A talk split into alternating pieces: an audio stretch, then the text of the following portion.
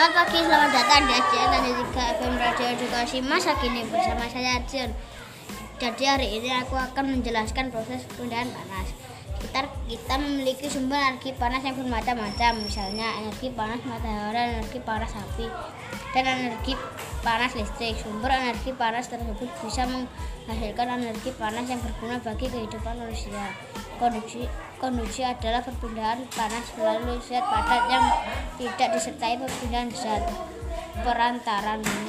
Contoh konduksi adalah gagang gagang panci yang menjadi, menjadi panas saat diletakkan di atas kompor yang menyala. Konveksi adalah perpindahan panas melalui aliran yang zat perantaran ikut ikut berpindah konveksi dapat terja, dapat terjadi pada zat cair dan gas. Contoh konveksi adalah saat ini kita merebus air di dalam panci. Radiasi adalah perpindahan panas tanpa melalui zat antara. Contoh, radiasi adalah saat saat kita merasa hangat atau panas saat berada di dekat kompor yang dinyalakan.